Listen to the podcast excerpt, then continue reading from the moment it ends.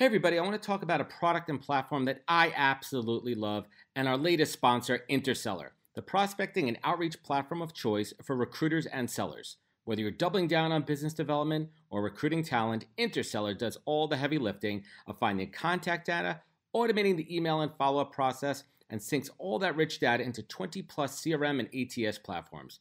Reach out now and get going on a two week free trial and let them know you heard about it from Adam on the podcast today check out the link on the website. Appreciate it.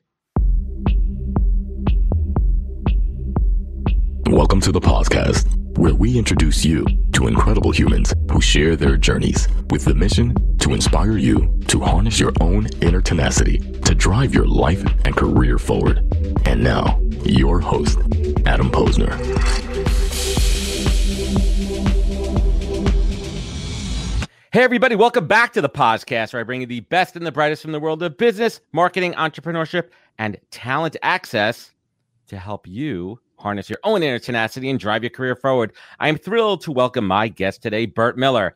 To say he's an industry vet is an understatement. With over 25 years of leadership experience in the world of work, he currently serves as the chairman of, of Protis Global and Ace Talent Curators and the president and CEO of MRI Network a network centric recruitment organization that offers consulting, training, contract staffing, and community building with over 325 search firms worldwide. That is crazy.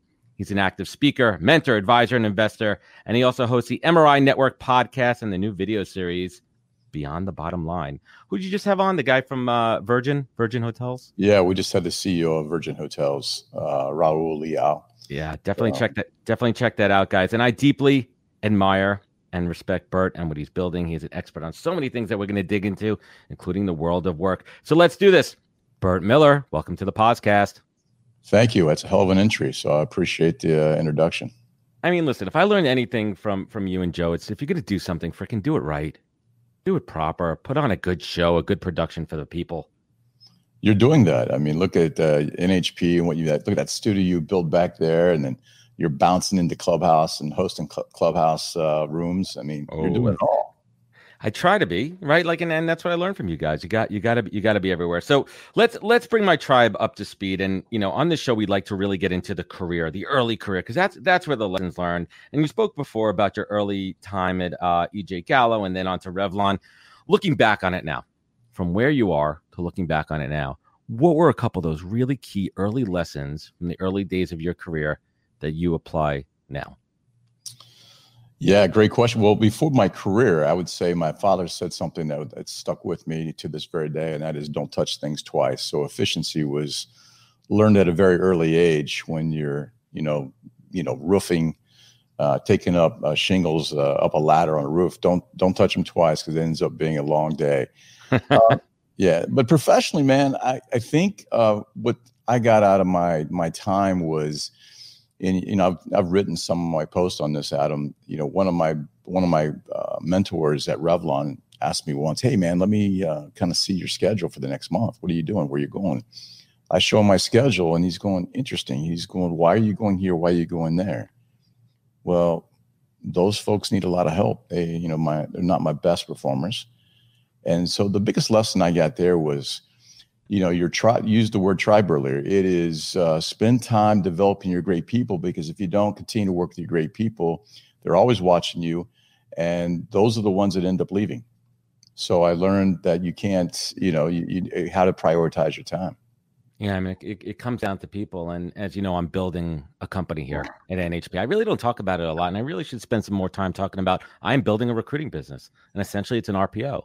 And I'm learning that the the value of good people, especially in the world of recruitment and how to retain them and how to treat them. And it's funny, I look back, Bert, and I'm like, wow, all those lessons I've learned from the good, the bad, and the ugly as far as leaders that I've worked for. And and I want to be the best and, and those lessons. It's, it's incredible. Um, but let's rewind. So after you left Revlon, you started uh, you know, Protis Global, which has been up for 25 years now. How how did how did that come about? How did you make that transition from the world of you know Revlon and EJ Gallo into the world of recruiting?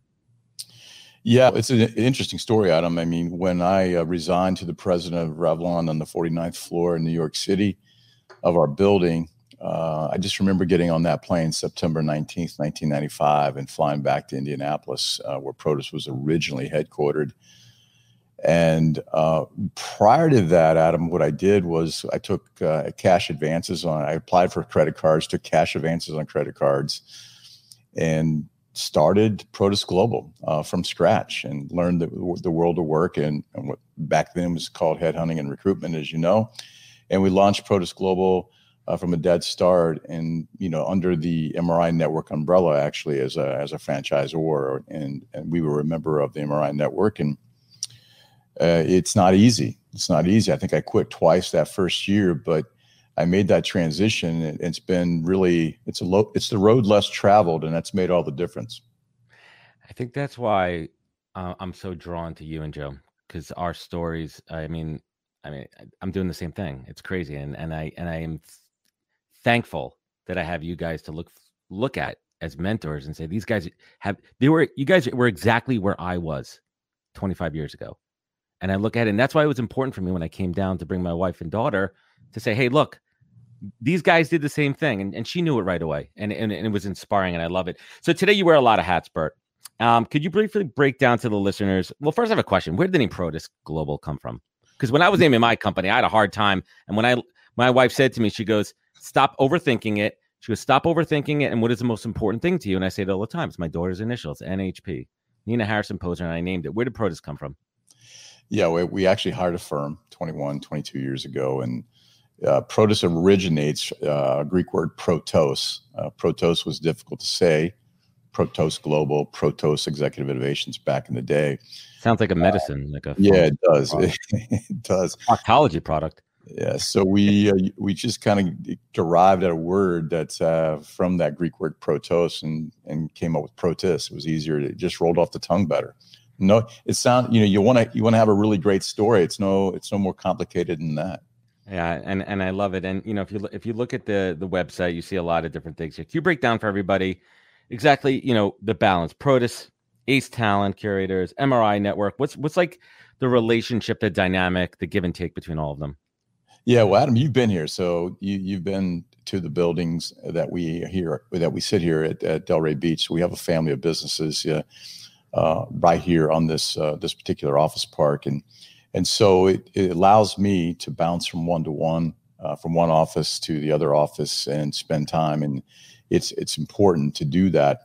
Uh, in many ways, they they have some lineage tied to them besides me, and that is people um, that sometimes cross over into other parts of the of uh, the other companies. And I think it's real important that we've really built this with uh, an ecosystem in mind. So the ecosystem in mind is how do we create a system uh, of a supply chain and talent access space in the world of work, and and that's the whole origination of pulling these all together and the opportunity to do that. And and part of that is you have to communicate, and communication is the most critical component of anything you do.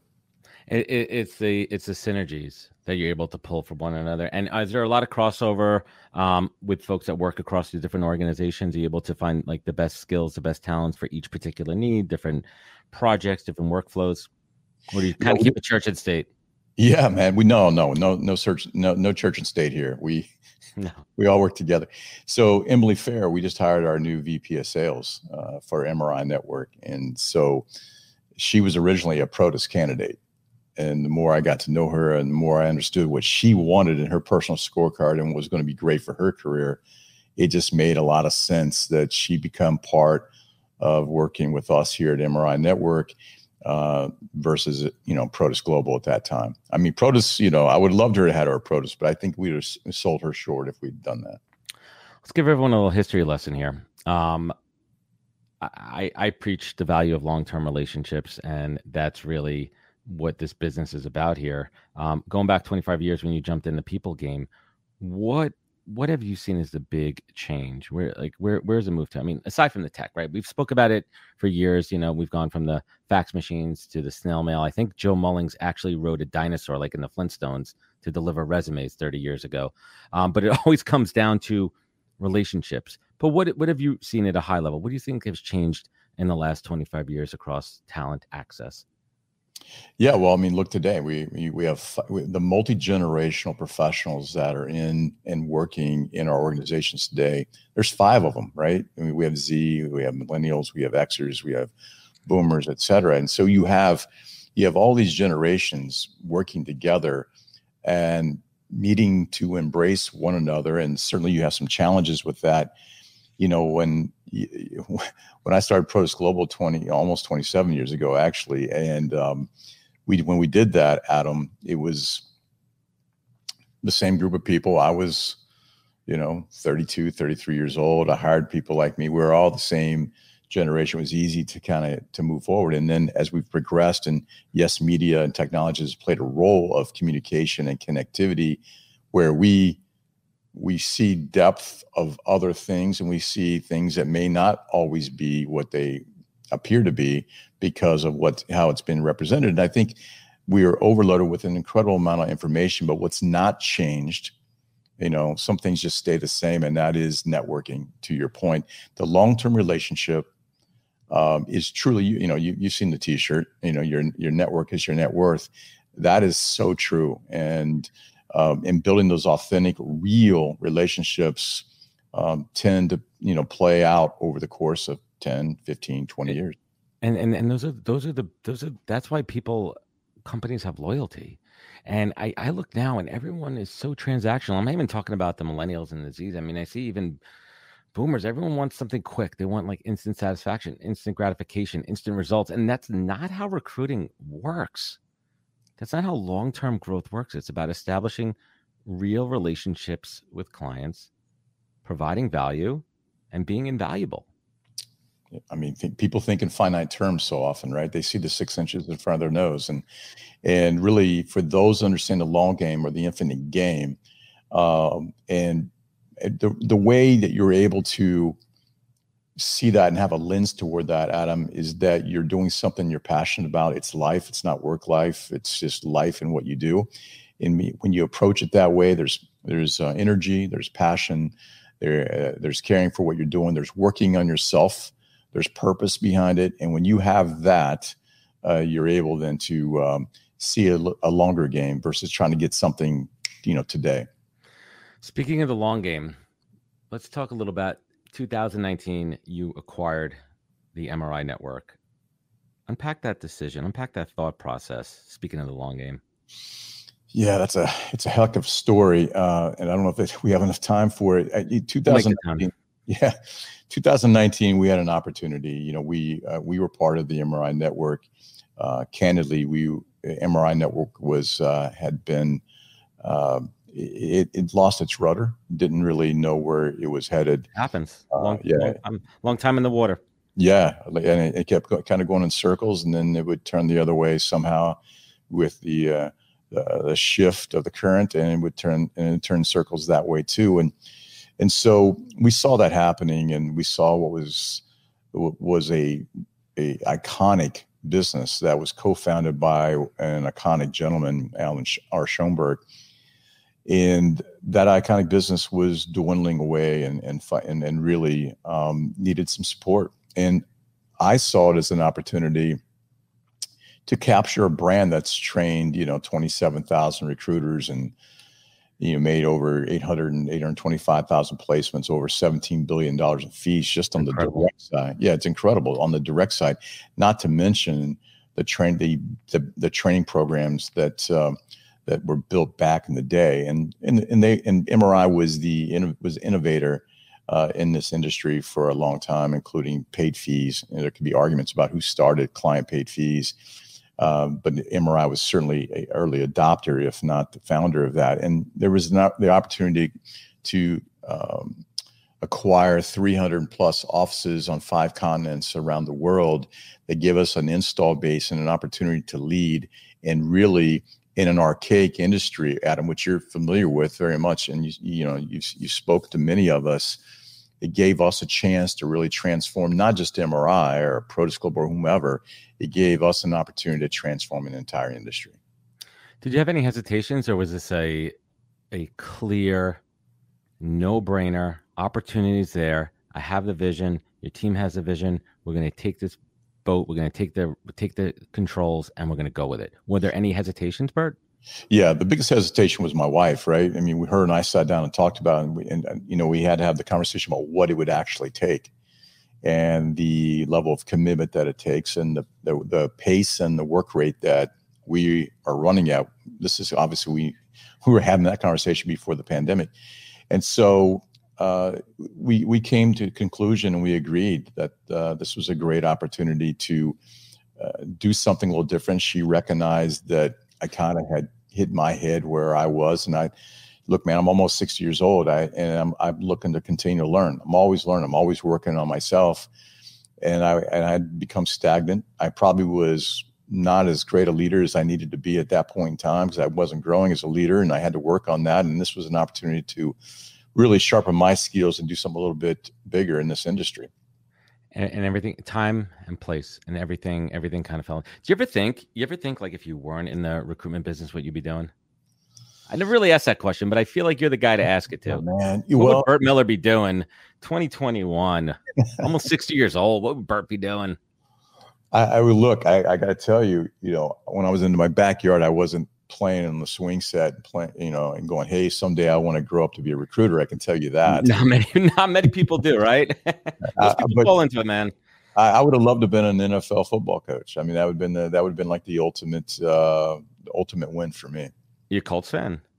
I am a Colts fan. I mean, yeah. it's an important question to ask because there are some people who live in an area that aren't, you know, and that's always an interesting um, story there. So I, w- I want to shift, and th- this is something that hits home to me. I, I pride myself, and I think the reason um, I do well and my team does well is because I grew up in the world of account management and advertising, and I understand how to manage expectations. I understand how to treat clients because that's the difference, right? The the technical side of recruiting a lot recruiters could do. It's not that hard, square peg, square square hole, but it's really about the nuances and how you treat those client relationships. And in an article you wrote on the white glove hiring experience, one of the suggestions uh, you made was quote, once you know someone is a wrong fit, them fit, let them know ASAP with honesty.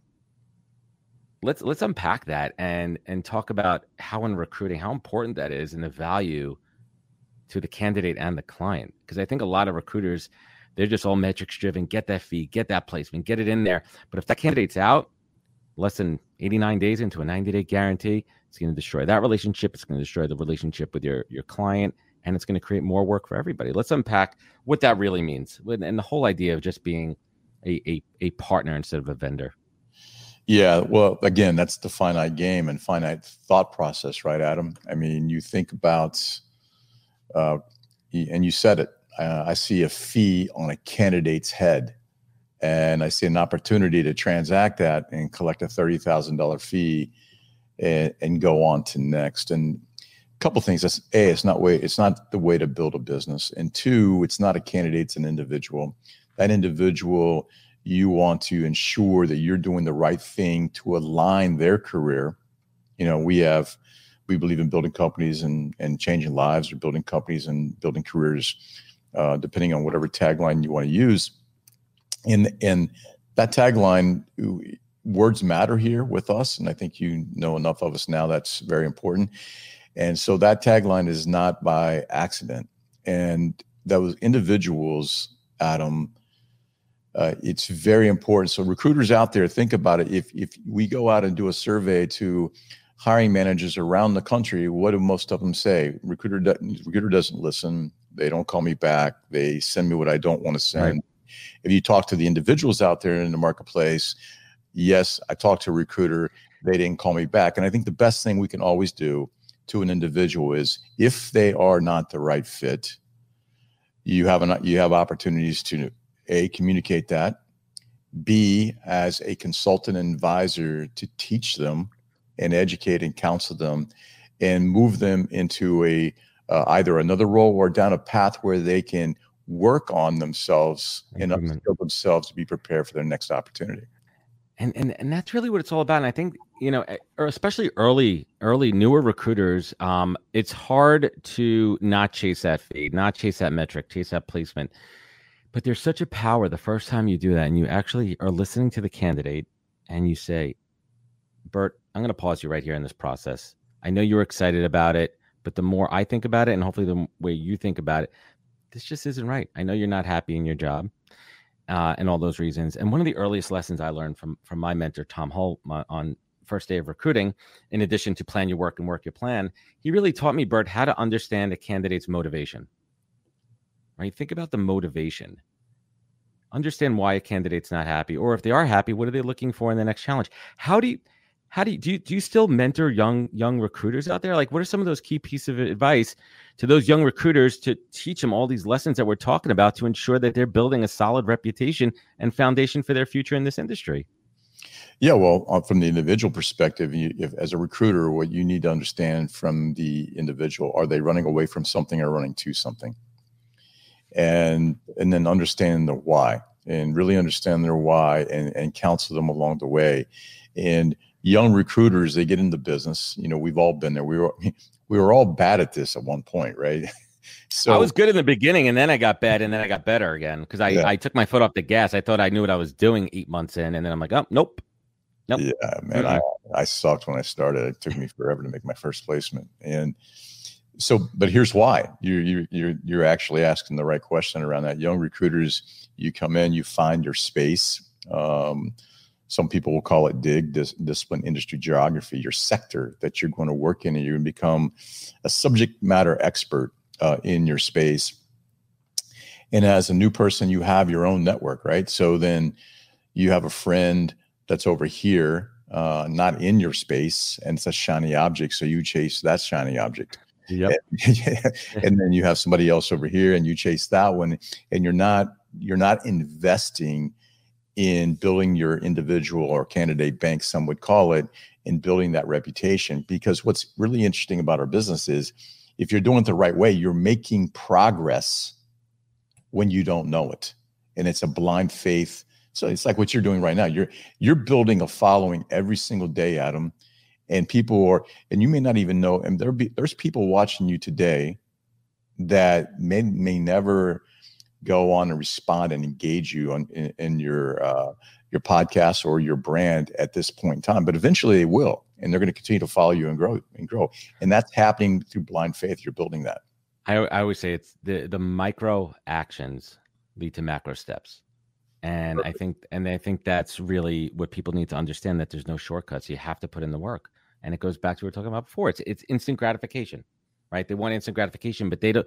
They they they only see us sitting here right now. They see my nice fancy set. They see the big B over there. Like this is work. This is lots of work to get to this point. You don't. It doesn't just happen um, overnight. Let let's let's shift gears a little bit. We are uh, approaching June 2021. This this episode will air a few weeks after that. We're coming out of this thing. We're we're coming into a whole new world of what the hell work is going to look like, what the hell the office is going to look like. And I posted about this the other day. There's some people that are very polarizing and going on one side or the other, saying everyone needs to work from home, remote forever. And then there's other people that say, you know, the future, the future is is back in the office, and it's confusing. And there's a lot of nuances, a lot of factors. I think, you know, for the sake of this conversation, a lot of people are kind of lumping in these white collar computer facing jobs, but there's a whole world out there. I'd love to get your perspective on how leaders need to define the return to work roadmap?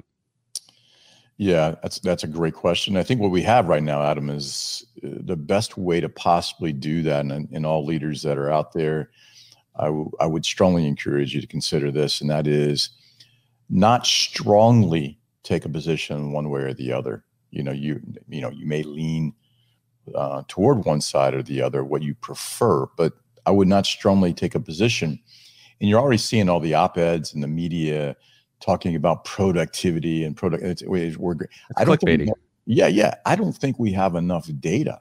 Uh, I don't know if we truly Small have sample set. Yeah, it's it's it's not enough out there. And when you think about uh, geography and the competition amongst geography, for those that want to work remote, you now are competing with everyone. You know, so you're not competing with just Delray Beach. If you want to be uh, you you want to work at MRI Network in Delray Beach, you're not just competing at Delray Beach. You now are competing with people in Atlanta and Charlotte and Chicago and LA, and it doesn't matter where you are. You think about the compensation model, and if you live in an expensive, uh, uh, high cost of living city, and I can hire a great talent in Indianapolis uh, at a much less compensation, I can hire the same talent in New York City, and so Go ahead. Yeah, but pa- let's but pause in that for a second. I mean to cut you off there, but here's here's an important thing. What are your uh, what are your thoughts on pay equity? Should a company should it be okay to pay someone more because of where they live or less because of where they live? If I'm in the middle of the country, why the hell shouldn't you pay me the same as New York? No, it's, it's a great question. I just think that uh, you know if you're making you're making uh, a certain amount at a role in Indianapolis, and you're in New York is you know New York may be over indexed, Indianapolis may be under indexed. At some point in time, you want to find what is the fair market value for what you do. I think that's right. the most important thing, Adam, is find the right value for the role. Right. And then, I mean, all the other complications that no one's really talking about health insurance, taxes, how that's affecting the back of house. I mean, that's a big thing that MRI offers. I mean, that's a huge, that's a huge thing, right? If someone who lived in New York, all of a sudden now you're living in, in just say Texas, a no ta- income tax. Like, how did, it's a lot of factors here. There's a lot of things too. But I want to go back to another word. Let's talk about productivity. What, do, what are you see, seeing out there internally, and what are you hearing from your clients as far as their teams that are working uh, remotely? Are they seeing an increase in productivity? I mean, is it a blanket statement, yes or no, or is it really, hey, some people are doing great working from home. They have great setups. They're productive. They don't have kids in their face, and other people, it's a real challenge for logistics for home. Some people living with their villains. Um, some people may not have good Wi-Fi or a place to work. Yeah, well, that's that is that's the age old question for what we're co- doing coming out of this thing is where do you take it, right? So you you may have, if you're in New York, you may have a very very small apartment with everybody running around. You know, how do you how are you going to be totally productive in that environment versus somebody in another part of the country that may have more room? But what I'm hearing, look, I, I don't think you put a blanket over anything at this moment in time, Adam. I, I think what you're looking at is again, stepping back and capturing more and more data. Um, you know, when when you when you look at what has been reasonably effective is the mundane activities are pretty productive. When you're looking at highly collaborative, strategic, not that it couldn't happen, but when you're looking at highly collaborative and strategic work uh, where people need to uh, bounce things from one another, it certainly is much easier and more efficient not that it can't be done remotely, but it's much more efficient to be in the room with somebody. And if I were to make a prediction, again, I, I I'm not going to give you a Bert Stradamus over there. Yeah, man, exactly, man. If I make a prediction, I think, and I, and again, this is not just mine. I think it's going to land up in a four one three two ratio. Um, it, I think we're going to move a little bit toward that way. I talked about this with Joe when I was down there in February. I, I see the great talent migration happening. People are, during the pandemic, they have experimented with side hustles, passion projects, leaving jobs. I mean, we see in the recruitment industry, there's a shortage of good recruiters out there. I have that problem. Um, the return to work, there's some companies that are saying, hey, we're opening back up. We would like everybody back there. And some people like, nope, I ain't doing that. And they're leaving. And then it's on the flip side, and I don't think it's being talked about a lot that there are people who want to go back to the office and their companies are now fully remote. And they're like, shit, I've been waiting to get out of my house for 18 months and now I can't go back to the office. There's a great migration. What are you seeing across the industry? Yeah, that's where companies and people have made decisions too quickly. Uh, I think that again, you're you're not capturing, yeah, you're not capturing the data.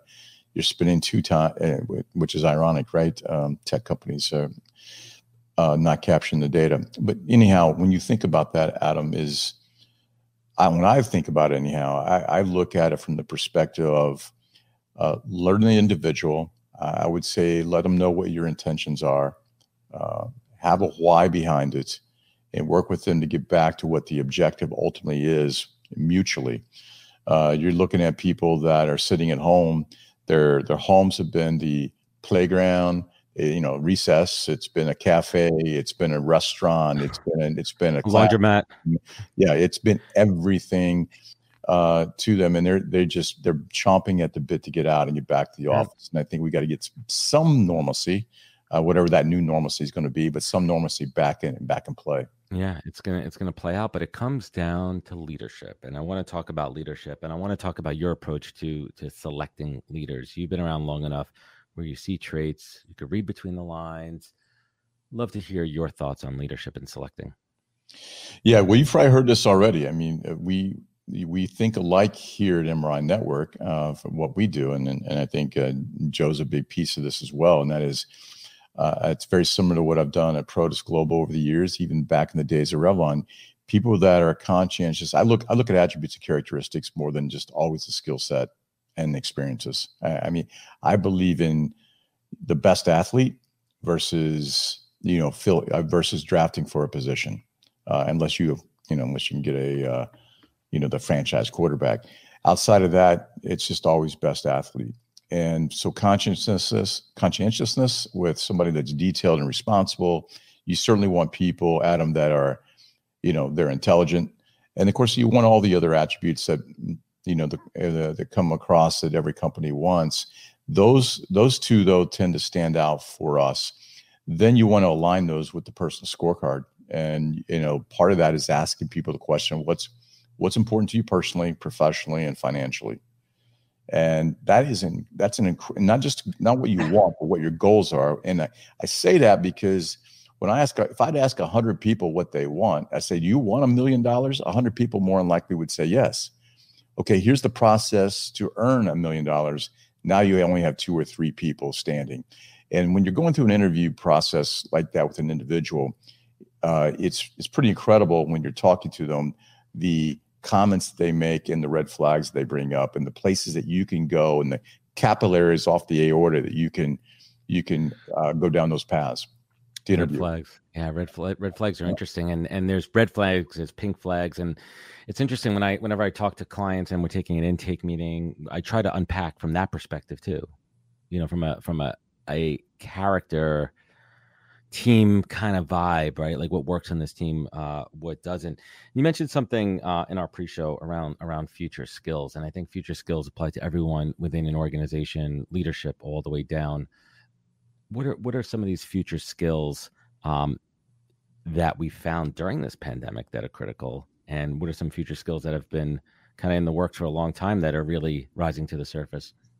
Yeah, well, obviously the digital trans transition for many companies has had a, a major effect. There's a large uh, adult beverage company, a spirits company that was already on a on a digital journey that was going to be a three year map, and what ultimately happened, uh, the pandemic hit, and they accelerated that. And so we've seen a lot of things accelerate right. due to the pandemic, and you're watching roles change before our very eyes, where this company had to pivot people from say off premise, many of those folks had the ability to go into e-com, um, uh, in, into e-com strategies and e-com parts of the business, and being able to to move toward um, ordering a bourbon that you can have dro- dropped at your front door, which right. many people didn't know that. Like a field sales rep had to now figure out how to do everything online.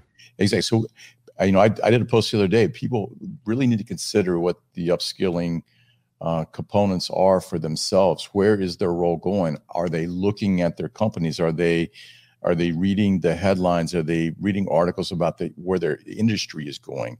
And are they able to unwind that to a point of understanding where they literally need to work on their skills? Because we will, automation, robotics, um, we will lose a lot of roles. We're going to, you know, it's estimated we'll lose around 85 million roles and it's also estimated, though, that's going to create 90, 97 million opportunities. So there's a plus 12 million. It's just different opportunities and there's 97 million um, that people need to be prepared to fill. And, and right now, what we have 9 million people out of work, we have 7.5 million open jobs. And I have friends go, well, why don't those nine and a half million go work for those seven and a half open jobs because they're not qualified. It's not the way it works. People, and, and, I say that too when people break down the the unemployment numbers. I go, you have to really dissect it and look at it by sector.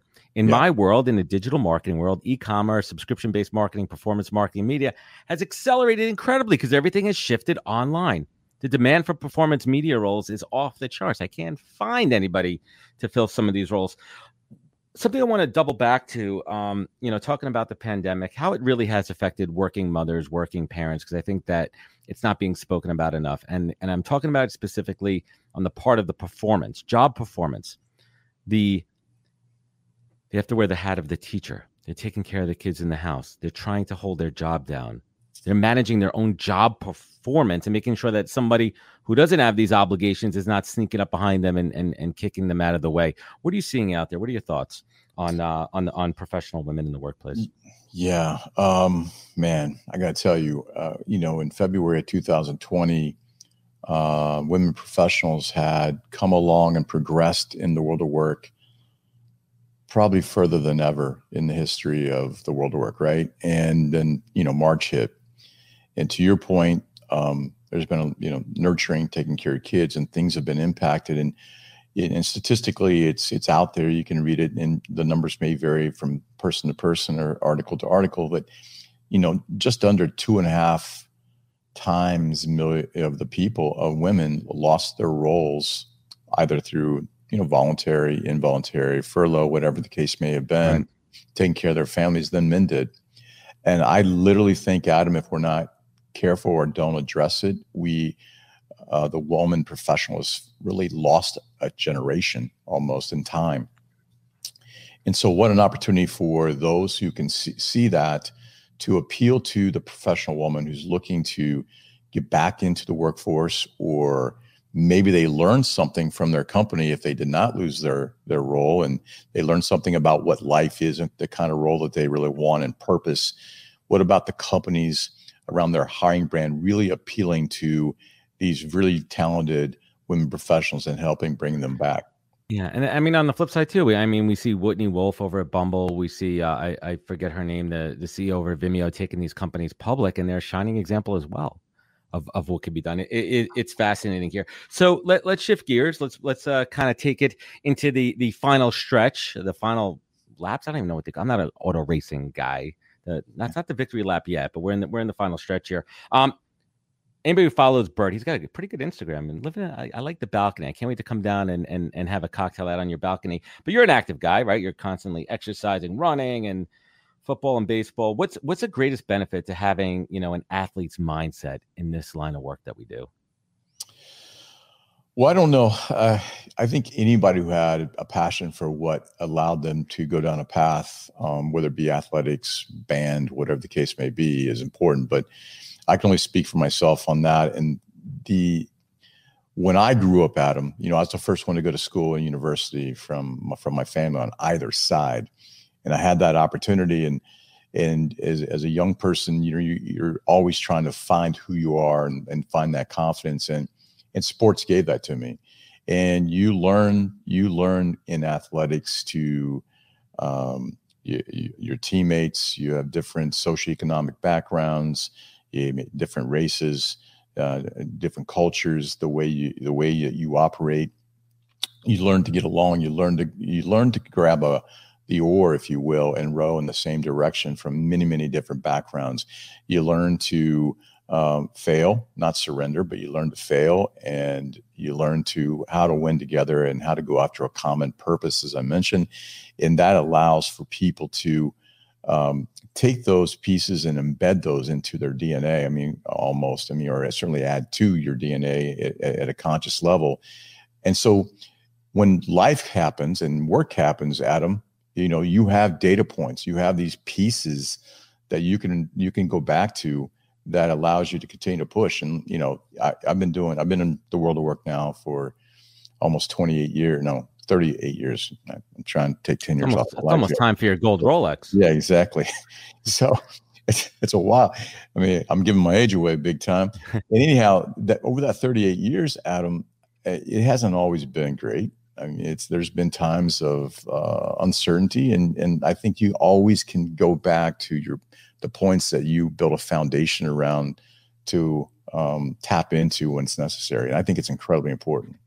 I love it tremendous. Bert, what is what is what does the word authentic mean to you? That's something that you know really resonates with you and Joe and everything you guys have built down there. What does that word authentic really mean? How do you define it? Yeah, it well, uh, yeah, it's now becoming the one of the word. You know, it's it's overused. Buzz de jour. Yeah, it is. Um, I think uh, I think it's incredibly important that you ensure that people believe and know that they uh, that you care that they're safe, um, that you take time to over communicate, um, and that you have a vision in mind that you're able to articulate and it's purposeful and you're willing to and, and, you're able to help them come along for that ride and show them the path so they they get excited about it it's kind of funny i, I literally had somebody say to me uh, at MRI Network, and and so uh, that I was disingenuous. And I'm going, wow, disingenuous. Tell me about that. And they're going, well, when I bought MRI Network, I was in Philadelphia, and nobody hmm. talked. You know, keep in mind they went through 12 presidents in 16 years to figure that thing out. Right. And, and so I go in there, Adam, and everybody's heads are down and nobody's talking. It's it's like a morgue. And every morning I would go in and say hi to people one by one, by one, by one, talk to them. And it got around that I was disingenuous because I just kind of like, you know, fake talking to people. And then finally it became real because they finally go, uh, this cat can't keep doing that every single day over this this period of time. Not sustainable. yeah, it's not sustainable. And it, you know, it, it, came up this conversation. We had the conversation the other day, and I said, "It's I've always done that. That's who I am." Uh, and that's the way I operate. And I think that's authentic because it's real. And authenticity is who you are. Are you consistent? Are you the same person day in, day out, good or bad, for a sustained period of time? And when things are bad, you are you're able to dial it back and remain calm. And when things are great, they know the expectations is coming. You're going to push them and nudge them a little bit. So be consistent. Good, great, great, great answer there. What I mean, you kind of alluded to it earlier with your dad, but I'm curious, Bert. What what is the single greatest piece of advice you've ever received that you take action on every single day? Uh man, great great question. I, I honestly to, to, take the road less traveled. I I think I think we um we're programmed to be sheep, man. I mean, we a star. We're programmed to be sheep. Follow the herd. Yeah, and, and so uh, we all move in the same direction. We decide what is right. We decide what is wrong, and you know, we decide what's politically correct and what's in, not politically correct. And and I just uh, when that happens, I use an approach of just stepping back and and saying, why do I have to go to school? Why do I have to get this job? And why do I need to do that for 40 years and collect that gold watch? Why do I need to do that? Because everybody else does that. And the white picket fence, I, I think for those that can step back and look at something and go and ask themselves the why that even exists and say is there another way? Is there another alternative? And you know that's why there's tesla and many other companies in the world and that's why there's certain people that that lead that you go wow that person didn't come from harvard. That person doesn't have that education. That person doesn't no. it's because they look at a, they've taken the road less traveled.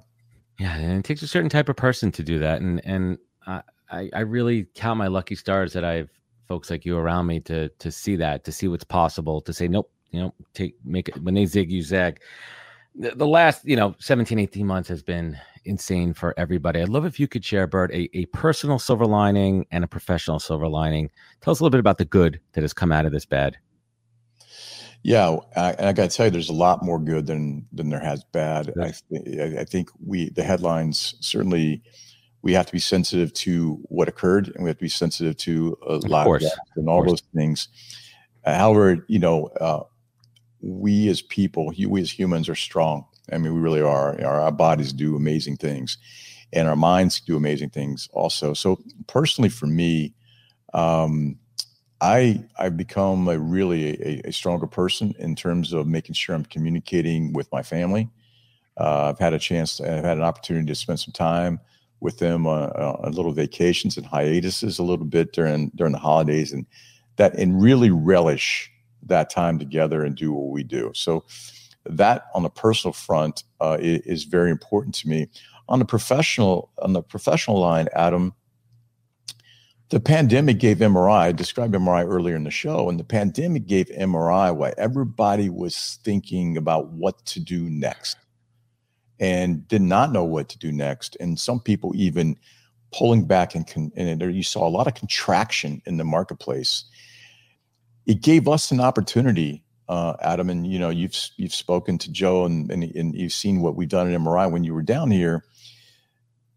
It gave us an opportunity to invest. We kept hiring, we kept investing in our network, we kept uh, investing in our managing partners, the owners of our, our, offices throughout the world. We communicated with them. We created uh, digital shows where we could talk to them and get to them and, and try to create an environment we can we're big on community where we can bring the community together as best you can And I think the pandemic gave us a chance to gain ground and I, I gain ground on others that may not uh, have taken that, what I would call more assertive and bold approach. And that's leadership. That's that's that's vision. That's leadership. That's all those pieces. And last but not least, Bert, when when you when you look back at your life, you look back at that journey, and you look back at those moments that maybe weren't so bright and shiny, those tough times when you really had to dig down deep inside and harness that inner tenacity to pull you up and pull you forward and go in the right direction. And on the flip side, we're sitting here now. You're sitting out on your balcony with your kids, with your wife, this business that you bought and you growing and you're building something so incredible and you want to show gratitude. What keeps you focused? What is your compass? Bert Miller, what is your North Star? Yeah, never chase the money. You chase the money, you make bad decisions. So 100% chase what you do chase your purpose. You know i'm watching you do it now man. You are so into what you're doing and and and doing a great job at it. You know why you're doing great? Because you're passionate about it. And and there's a purpose for what you're doing. And i really believe when people chase money they make bad decisions. When they chase money and they hit the money they that will ultimately make them make bad decisions. Um, never chase the money man. Never. Just do it because for the love of the game I appreciate that immensely. I appreciate you and your time, and and thank you for being there for me uh, and so many. Uh, and thanks for coming on the show, Bert. Absolutely, man. We need some magnets. oh, I'm gonna send the whole boatload down there. Um, Bert, where could folks find you? Where could they connect with you? Where could they learn more? Yeah, uh, Instagram, Bert Miller MRI, um, LinkedIn, obviously Bert Miller B E R T Miller, um, and uh, that's and you, of course YouTube. Uh, you have uh, YouTube uh, Beyond the Bottom Line with Bert Miller, which I really, uh, I, have had some great guests on there. We've had uh, um, we've had um, the CEO of Hostess and Paps, and by the way, we have a good one coming up. Um, you'll you guys will probably see it in late July, early August. Chris Voss will be part of the show as well. Yeah, negotiator. Yeah, he's he's outstanding. Of course, I saw him live. He was crazy. He was crazy. Yeah, crazy in a good way. I mean, I was like, whoa. Yeah this is good stuff right here. he's fantastic. And of course, Raul with, with, so we've had we've really focused on high uh, what I would call uh, high produce or high performance leaders uh, in the world of work. And so please go there if you want to. And of course, com. Check it out, everybody. Bert, I appreciate you. Thanks for making the time. And to everyone listening, thank you for joining us on the podcast. You know where to find us on all the social media channels at thepodcast.com. Remember, take care of each other, look out for one another, and catch us next week for another great episode of the podcast. Wisdom is forever, but for us, it's time to go. Thank you for joining us. Luckily, we'll be back with our next episode soon, jam packed with more incredible humans. Thank you for listening, subscribing, and sharing. To join the conversation, search the podcast on LinkedIn. And to catch up on past episodes and more info, please visit www.thepodcast.com.